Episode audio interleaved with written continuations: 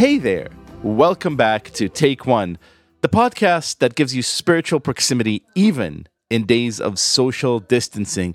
And friends, as we dive deeper into Masechet Shabbat, we now reach some of the most difficult pages around the pages that deal with the issues of purity. And who else to help us wade our way through this thicket than my rabbi and yours, David Bashevkin? Hello. Liel, it is a joy to uh, to be here, to feel some sort of connection, to connect with you, connect to the page, connect to your family and our families in the background uh, during this uh, very difficult time. I feel like we're learning the DAF together uh, with uh, the light hum of a quarantined family in Teaneck and New York City in the background. The light hum of disgruntled children. But you know what? Taking a moment, even if it's just six or seven minutes every day to learn the Daf, is, I think you'll agree, uh, an incredibly enriching and helpful spiritual, emotional, physical balm for for this time. I couldn't agree more. You know, I, midweek I started to feel off, and uh, Tuesday was a low point for me, and I realized it was because I was not paying attention to my daf routine. And whether your routine is the daf or your routine is meditation or prayer or breakfast, uh, routines have never felt more comforting, and the daf yomi has never been a greater friend to me than right now. And today's daf, as I'm sure you'll introduce, is an eerie friend, particularly in the days that we're in right now. Right. I mean, first of all, I should say that uh, given the situation, I believe we have special rabbinic dispensation to fall a few dafs behind if we absolutely need to. I wanted the like rabbis the... to announce suspension of the daf for, for four days, give everybody a reprieve, but the daf uh, the daf waits for no one. It's like borrowing. This is like the it's like the Fed cutting down the interest rates. You, exactly. You now may be two pages behind. No, learning Dafyomi is like borrowing from the mafia. If you fall behind, the interest payments will just totally wipe you out. So you got to stay on top of it. And see, the eerie, incredible, kind of weirdly moving thing is that here we are in the age of Purell, in the age of constant washing of hands for 30, 20, 60, 40 seconds. Uh, and we read the following pages. The Gemara explains the next case in the Mishnah. And the hands, the reason that the sages decreed impurity upon them is because hands are busy. A person's hands tend to touch dirty or impure objects, since one does not always pay attention to what his hands touch, and it is inappropriate for holy food to be touched by dirty hands. The sages decreed impurity. Um, this is kind of a of a weirdly timely introduction into an incredibly complicated set of uh, rules discussions about the issues of tahara of of purity. So take us away. What are we looking at? When it comes to the laws of purity and impurity, it's important to make one important disclaimer. Purity and impurity in Talmudic uh, language is not talking about dirty versus clean. It is talking and I'm going to be very blunt with you. Uh, it's talking about proximity to death. Purity and impurity is a function of how close someone, a person, an object, uh, food, or clothing is to death. Because in Talmudic language, the Avi Avos Hatuma, the grandfather, the prototype of all types of impurity, is a corpse, is a dead body.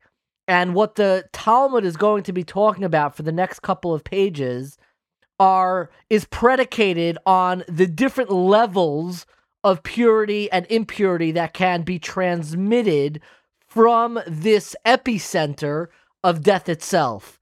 And it's really remarkable and something that my dear friend Natan Farber, who makes these amazing infographics on Daf Yomi called Style Daf, he juxtaposed the different levels of purity and impurity. There are four different levels. He juxtaposed it to the CDC warnings because there is a a parallelism to the way that the proximity to death is conceptualized in Talmudic language versus the way that it's being spoken about in the time that we're in now. It's basically four levels in the Talmudic level, in the Talmudic language. The first level is called Avi Avos Hatuma, the grandfather of impurity. That's a corpse. Right underneath that is an Av Hatuma.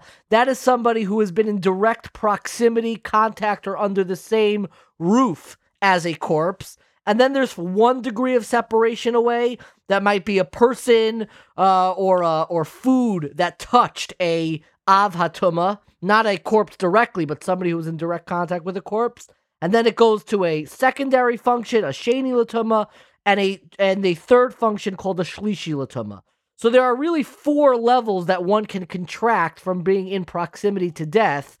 And what the pages of Talmud are going to be discussing, the next couple of pages, are how is this transmitted and what precautions did rabbinic sages make in order to prevent or to be strict with the transmission of impurity. So just when you think that the Talmud is this archaic document because hey after all we are fortunate to no longer be or at least most of us no longer be uh, in any kind of proximity to to a dead body. And and we say to ourselves oh all, all these rules they're kind of you know weird and old timey uh, we look at our world today. We look at this viral outbreak uh, in the midst of which we were now living and we say, no, these guys actually knew something. These rabbis actually understood the way in which, you know, outbreaks work and uh, the way in which impurity transmits from one person to another, from one object to a person exactly. to another, etc.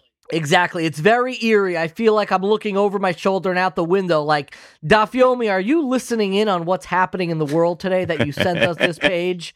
The Talmud has our phones tapped. It's reading the newspaper. They know exactly what's going on in the world, and uh, it is eerie to read these pages today, but it's also quite comforting to enter into a Talmudic universe that has the relevance that it does uh, for our days and the routine that it provides uh, with that daily page to give you that stability and comfort. And of all the things uh, that there are out there as transmitters of tuma, as transmitters of, of impurity, the rabbis very presciently focus on hands specifically, right? They say hands are dirty because hands touch things and they transmit this impurity from, from person to person and from object to object. Jews have been training in the hand washing Olympics for uh, centuries, if not thousands of years.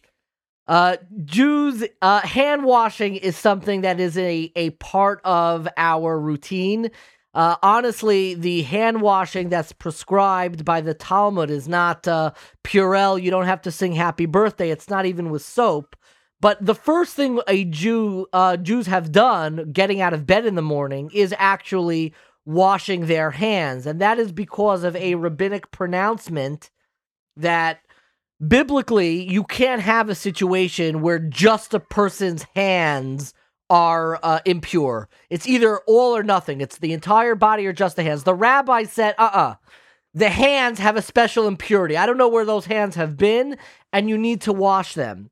And there's a custom that has developed. Every single morning, I would wake up. My mother actually used to bring in a basin, a portable basin, and a little uh, cup that was called in Yiddish Nagelwasser to wash your hands.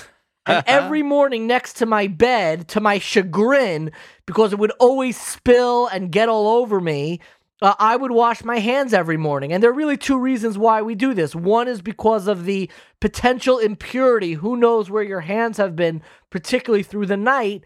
The second reason offered, which is equally beautiful, is that by going to sleep, you're almost being reborn every morning. And washing your hands is almost a sense of that rebirth that we have every single day and that gratitude that we say every single morning. But uh, all of my years growing up and my years spent in yeshiva, my alarm clock was the gentle pitter patter of my roommates or my mother laying out um, Nagelwasser, that basin with a cup for me to wash with. You've all learned very well from the great Talmudic scholar Rav Neil Diamond, who said, Hands, touching hands. Reaching out, dear Lord. Touching me. Touching you. David Bashevkin, thank you so much. Always a joy to speak. Stay safe, stay happy. Your time never seems so good.